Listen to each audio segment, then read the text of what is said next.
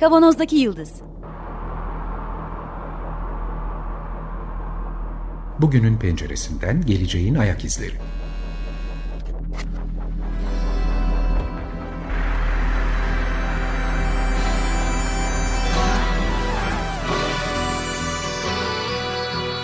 Hazırlayan ve sunanlar İsmail Başöz, Haluk Levent, Mustafa Yılmazer ve Fethiye Erbil. Zorlu Holding Sürdürülebilirlik Platformu Akıllı Hayat 2030, herkes için daha yaşanabilir bir dünya diler. Merhabalar, Açık Radyo'dayız. 94.9'da Kavanoz'daki Yıldız programında sizlerle beraberiz yeniden. Geleceğin ayak izlerini sürmeye devam ediyoruz. İki haftadır Chris Stevenson'la beraberdik. Yine Chris'le beraberiz. Hoş geldin. Hoş bulduk. Ee, ben İsmail. Haluk burada. Mustafa da burada. Merhaba. ben merhaba beklerken herkes birbirini anons ediyor. Çok güzel oldu. çok diyerken, çok diyerken bir topluluk olduk.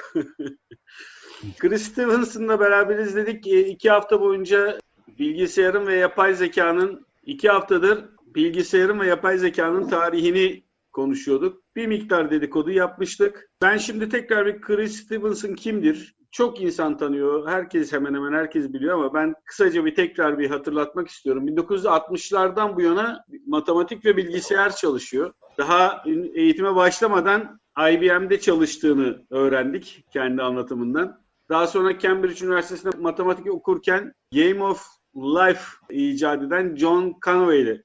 Doğru mu söyledim Chris? Evet, maalesef öldü. Vefat etti. Covid'den öldü. Maalesef. Şey, 2-3 hafta önce. Evet. Ulan bir günaydın diyelim ona.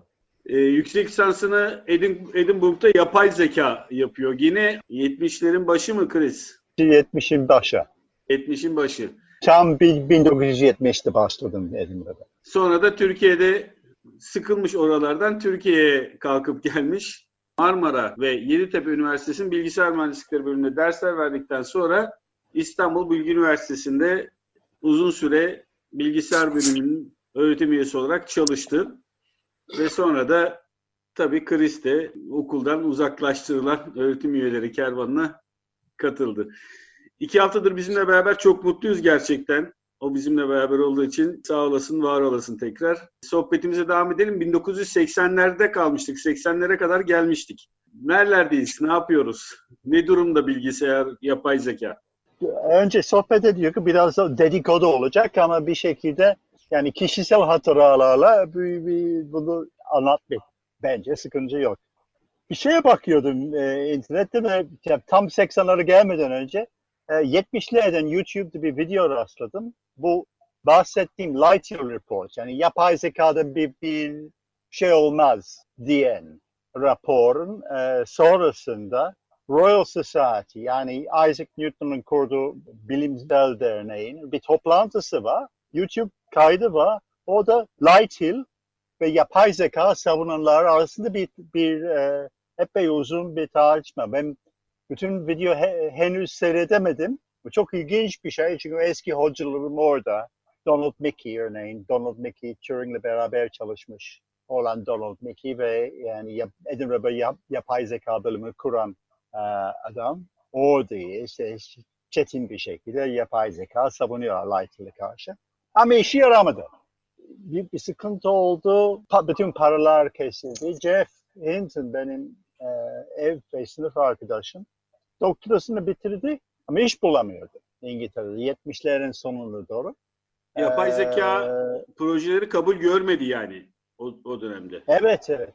Ve özellikle yapay sinir ağları konusunda hiç kimse ilgilenmek istiyor. Bununla ilgilenmek için deli olmam gerekiyordu. Herkes buna inanıyordu. Ne yaptı? İşte bir burs bulup ABD'ye geçti. California, California gitti. Orada biraz daha besleyici bir ortam oldu. İsmi ee, bir daha söyler misin Chris? Kim kim dedin? Jeff Hinton benim sınıf arkadaşım. Bu işte evet. yani aslında yapay sinir, sinir ağlarının babalarından biri oldu en sonunda. Hı hı. Ama o zaman akademik olarak çatlak bir deli olarak bakılıyordu.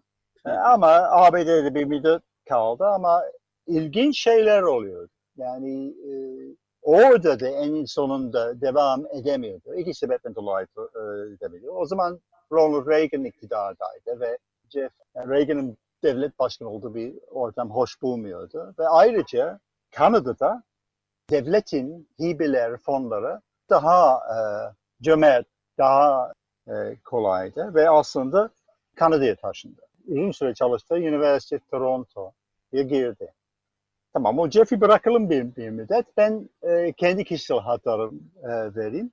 92'de Marmara Üniversitesi'nden ben Türkiye'ye gelmiştim. Yani uzun süre doğrudan yani e, Jeff'in mektuplaşmayı daha hariç hiç yapay zeka yapmamıştım. Marmara Üniversitesi işbaşı yaptım. Çok komik bir şekilde, matrak bir şekilde oraya hoca oldum. Ve dediler ki, ha yapay zeka okumuşsunuz, yapay zeka dersi yapalım. Önümüzdeki dönem yapay e, zeka dersi sen vereceksin. Tamam dedim ama tabii ki ben baktım ki yani 15 sene oldu. ne bileyim ben yapay zeka. Chris bir şey soracağım. Bir şey sormak istiyorum ha. Chris. Sen e, oraya gittiğinde biz de yapay zeka dersi verecek birisini arıyorduk mu dediler? Yoksa ha iyi ki geldin hadi yapay zeka dersi verelim mi dediler? Yani ben, e, bölüm başkanının ifadesiyle bilgisayarın açma kapa düğmesi nerede olduğunu bilen biri arıyorlardı. e, dersler için dersler dersler boş geçiyordu. 92 düşünsün. E, düşünsene. E, şey, Türkiye'de yani kalifiye eleman çok azdı. Yani Daha bilgisayar alanında yani eleman bulmak çok zor. O yüzden ya. yani hiç akademisyen olmayan biri olarak oraya girdim. Yani şey... Ben, ben şöyle bir şey hayal ettim bir an için. Yani üniversite veya bizim oradaki mevcut akademisyenler böyle uzun dönemli dönemli projeksiyonlar yapıyorlarmış.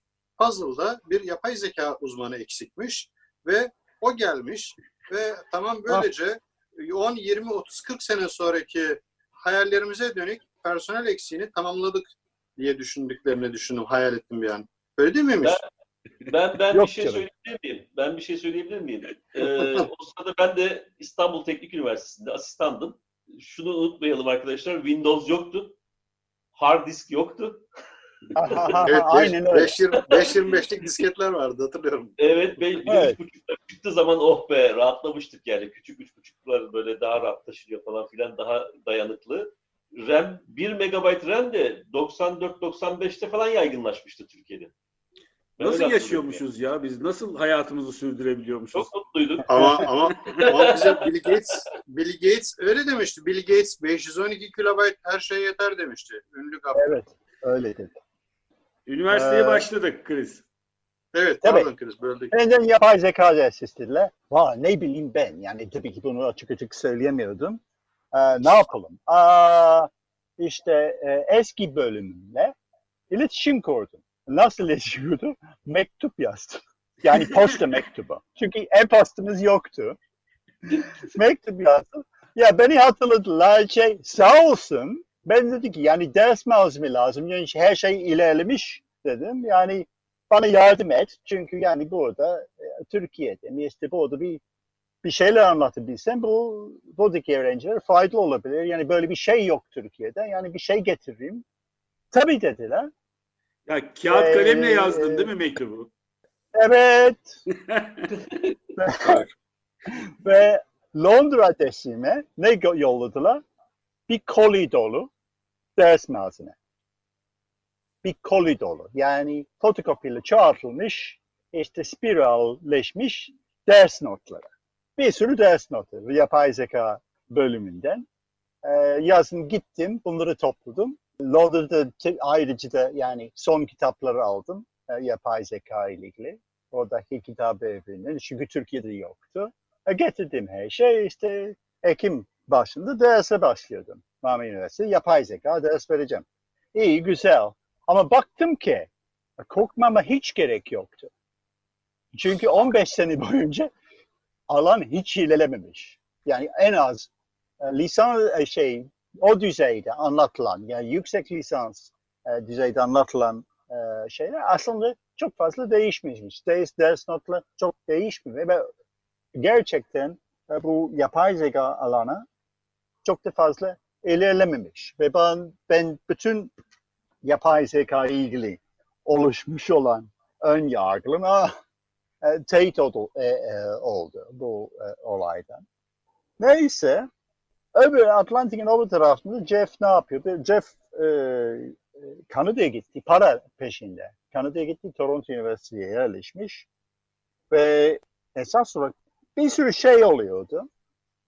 90'larda dediğim gibi yapay zeka konusu olan şeyler herkes bunları yapay zeka olduğunu söylemekten utandığı için başka sistem yani OCR yani Optical Character Recognition yani metin oku, uh, metin tanımak, metin yani bir kitap basılmış bir kitap okumak ve onun tekrar metin halini çevirmek yani bir çevirebilmek e, ya da e, ses tanıma e, bir şeyler yapmaya çalışıyorlardı ve bunlar için yapay zeka demiyorlardı ve hiç 90'larda e, OCR yani e, bir kitap metini çevirmek işine ulaştıysan yani bazen oluyor. Bir makalenin fotokopisi almışsın burada bir şekilde bir, buna bir alıntı yapmak için en kolay al bunu şey scanner'dan geçireceğim ama sonuçlar berbattı. Yani çok kötüydü. Ve bu basılı halde OCR. Bu tür şeyler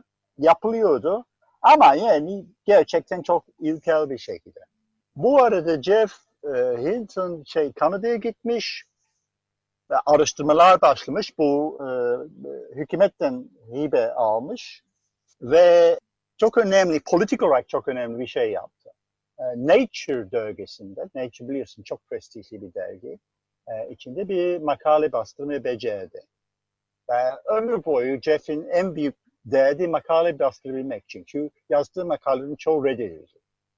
Bir makale bastırdı, buldu alanı biraz prestij kazandı. Ve ondan sonra yine Kanada'da her sene NIPS diye bir kongre yapılmaya başladı. Jeff bunun aktörlerinden biri. Neural Information Processing Systems Kongre. Hep Vancouver şehrinde yapılan bir e, kongre. O da yani bu yapay zekanın bu alanına e, yani neuro, yapay sinir alanında çok önemli bir rol. Hala devam ediyor. Yani her sene yapılan bir, bir kongre. Dolayısıyla böyle bu alan devam ediyordu. Ayrıca tabii ki bütün bu diğer e, yapay zeka alanları yani daha algoritma ile çalışan ilerliyordu. Ama bunlar artık hiç yapay zeka denmiyordu. Örneğin teorem ispatlama makineleri. Yani bunlar da bir yazılım ama bunlar bambaşka bir alan. Bu yani mantık ve e, tam anlatım yani yapay sinir ağı çok muğlak bir şey. Yani böyle bir makine yapıyorsun sonra o makine dışarıdan bir şeyler üretmeye çalışıyor. Bu kedidir, bu kedi değildir, bu kedidir. Bu Ee, kedi değildir. Bir bölebilir miyim? Bir şey sormak istiyorum. Şimdi yapay bugün baktığımız zaman bugün mesela 20-25 yaşındaki bir insan, yetişkin birisi yapay zeka deyince aklına bir şey geliyor. Belki e, hani ne bileyim telefonlarda yapay zeka var diyorlar. E, kullanım alışkanlıklarını falan öğreniyorlar. Yapay sinir ağı aslında hala akademik bir kelime. Hala sokaktaki insanın kullanmadığı bir kelime, bir tamlama. Yap, şey nedir? Yapay sinir ağı nedir? Yani sinir ağının yapay olması ne demek? Aslında yani e, telefonunda Siri, e, Android, e, Cortana hepsi ya, e, yani telefonun içinde artık bir yapay sinir var orada bu işi yapan. Ses, tanıma işi yapan. E, ya da Facebook ya Facebook'ta bir şey oluyor. Sen bu sen misin?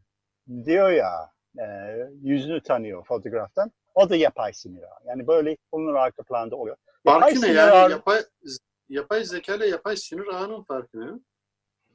Yapay sinir, sinir ağ bir çeşit yapay zeka.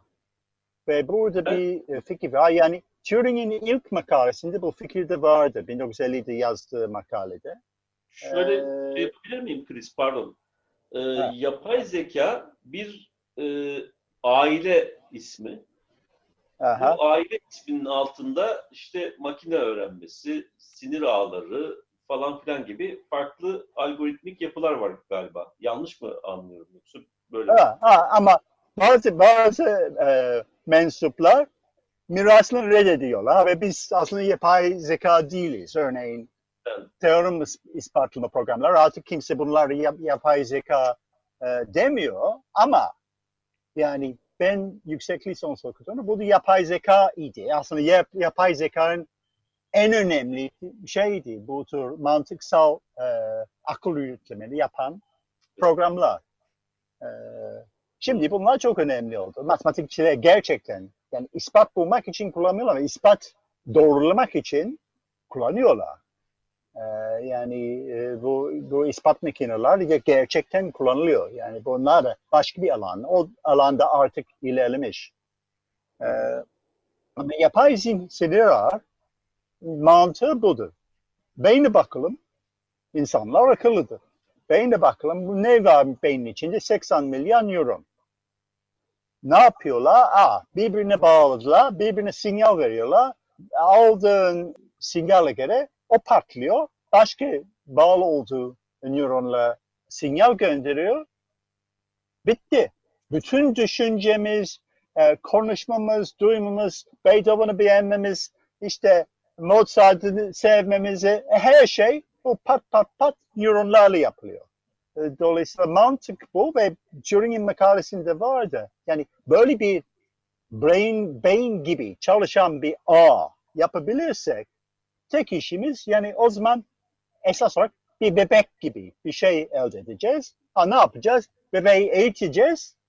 Bebek yani bebek Beethoven bilme, bilerek doğmuyor. Beethoven dinleyerek öğreniyor. Yani kedinin ne olduğunu bilmiyor, öğreniyor. Yani makineye öğreteceğiz. Ve makine öğrenecek. Dolayısıyla yapay sinir ağır yani bir şekilde bu beynin çalışması taklit eden, taklit eden bir ağdır. Bilgisayarın içinde bir simülasyon gibi bir şey. Orada beynin nasıl öğrendiğini taklit etmeye çalışıyor. Yani ve bu bu 50 senelik, senelik e, çaba ağın oluşması değil, ağlar yani çok da sofistike şeylerdi ve çok da yani ilerlememişler. Ama ağ nasıl öğretilir? Nasıl e, nasıl öğrenecek? Bu e, bunun üzerinde 50 senedir kafa yoruyor. Farklı yöntemle, böyle yöntemle. Yani en basit yöntem bu. Hep yani resimler gönderiyorsun, gösteriyorsun örneğin. Kedi, köpek, kedi, köpek. Ondan sonra e, ağın çıkış, çıktılarına bakıyorsun. Yani kedi resim için köpek dediğinde onu bir tekme atıyorsun. Kedi resim için kedi Tamam. dediğinde bunu biraz e, okşuyorsun. Yani o değerleri yükseltiyorsun. Anlatmayacağım. O Tamam kadar anladım. basit Şimdi bir şey. tekrar tekrar kronolojiye dönelim. Tamam. Ve tabii ki e, yani baştan yani bu perceptron hikayesi falan bunlar da çok iyi çalışmıyor ama uzun yani inat edenler e, bir şekilde e, yani bunu yapıyorlardı, yapıyorlar. Ondan sonra bazı şeyler e, zaman ilerledikçe yapay sinir ağları yapıl, yapılabilmesi e, başladı. Peki, e, Chris ben bir şey soracağım. Bu arada e, Çin herhalde halen tarımla uğraşıyor 90'larda. Evet. E, Sovyetler Birliği'nde falan e, bu konularda çalışmalar var mıydı acaba? Vallahi, Gorbaçov var e, bugünlerde değil mi? E, evet. Yani gerçekten bilmiyorum ama ben hi- hiç öyle bir şey duymadım ve sanırım ki e, büyük ihtimalle Sovyet Birliği'nin geleneklerine aykırı bir şey. Çünkü Sovyet Birliği'nin özelliklerinden biri matematiğin çok güçlü olması, çok akıllı matematikçilerin olması. Dolayısıyla bu teorik, mantık, ispat e, yaklaşım çok daha güçlü olur. Ve tabii ki Sovyet Birliği'nde diğer dezavantajı, büyük dezavantajı e, kendi bilgisayarları çok ilkeldi ve yani söv, yani 80'ların ortasına kadar da ithal etmiyorlardı. Yani bilgisayarları çok zayıf. Yani bilgisayar biliminde yani önemli e, atılım atan e, bilgisayar bilimci vardı Sovyet Birliği'nde ama elin altında bilgisayar yoktu. Sadece kal- kalemle bu sorunları çözüyorlardı. Yani bilgisayar zaman- çok şey zor. O zaman şöyle aşırı bir yorum yapabilir miyim? Sovyetler Birliği bu yüzden yıkıldı.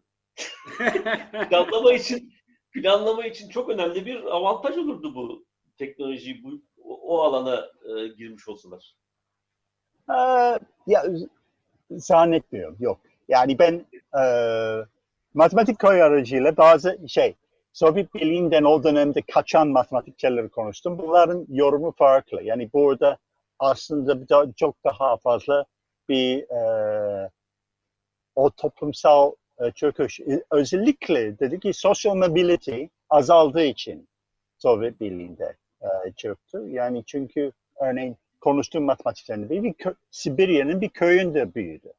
Ondan sonra yani Leningrad, Lenin, Leningrad'ın bir, bir en büyük enstitüye gidip oradan mezun oldu. Niçin? Çünkü Sovyet Birliği sistemini onun gibi akıllı ama köyde büyü, büyüyen çocuklar yakalayıp götürüyordu. E diyor ki bizim köyümüzde bir sürü kişi böyle yüksek yerlere gitti. Çünkü sosyal mobility çok iyiydi. Ki şimdi bu çöktü ve burada e, o, o çöküyordu 80'larda. Yani o 70'lerde faydalanmış.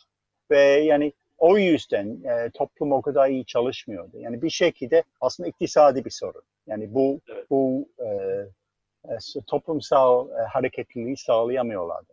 Ve tabii ki yani Sovyet Birliği bir arada tutan şey buydu. Yani köyden alıp yüksek bir yere götüren insan o sisteme sonu kadar savunur. Tabii. Evet. Bu, o, Sadık kalır. Bu durumda Amerika, Kanada, İngiltere gibi ülkelerde çalışılıyor o zamanlar yapay zeka daha çok. Doğru mu? Ee, çeşitli göre. Yani bazen bu mantık e, e, şey epey Fransa'da epey, iş yapılıyordu. Fransa'da e, logo diye bir dil, mantık e, sal bir dil. O, o araştırmalar da Fransa'da, Fransa merkezliydi. Evet ama öyle. Ve özellikle yani bu para yüzünden Kanada'da çok önemliydi. Örneğin şimdi Turing ödülü alındı yapay zeka yani bu son dönemde birkaç sene önce e, üç kişiye verildi. Jeff Hinton, Jan LeCun ve e, Joshua Bengio. E, Jeff Hinton Toronto Üniversitesi'nde, Jan LeCun Jeff'le postdoc yapmış Kanada'da ve Joshua Bengio'nun kendisi Kanadalı. Yani bu üç şahıs bu 30 milyon kişi e, nüfusu ülkeden çıktı. Bunlar aslında e, yani ACM'e göre bu Turing ödülü verirken yani bunlar yapay zi, zi, e, sinir ağların atılı. Yani bu bu e, alan için ödüllenilen e, insanlar. Evet. bu çok ilginç bir şey. Evet peki bu hafta da süremizi doldurduk yanılmıyorsam. 21. yüzyıla, 21. yüzyıla gelemedik halen. geliriz geliriz birazdan. Peki önümüzdeki hafta devam edeceğiz sohbet etmeye zaten.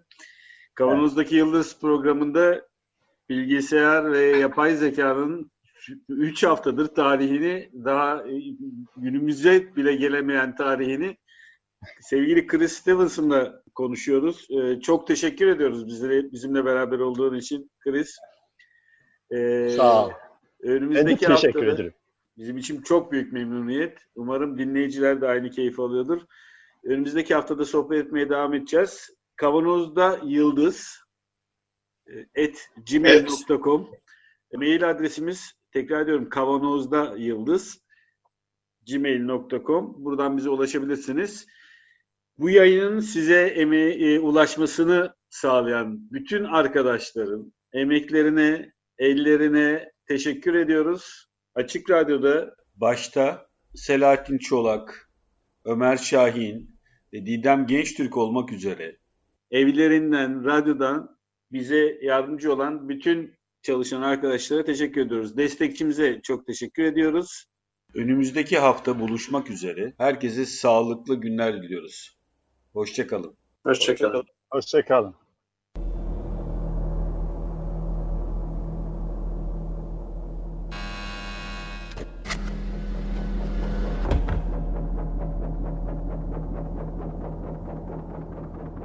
Kavanozdaki Yıldız Bugünün penceresinden geleceğin ayak izleri.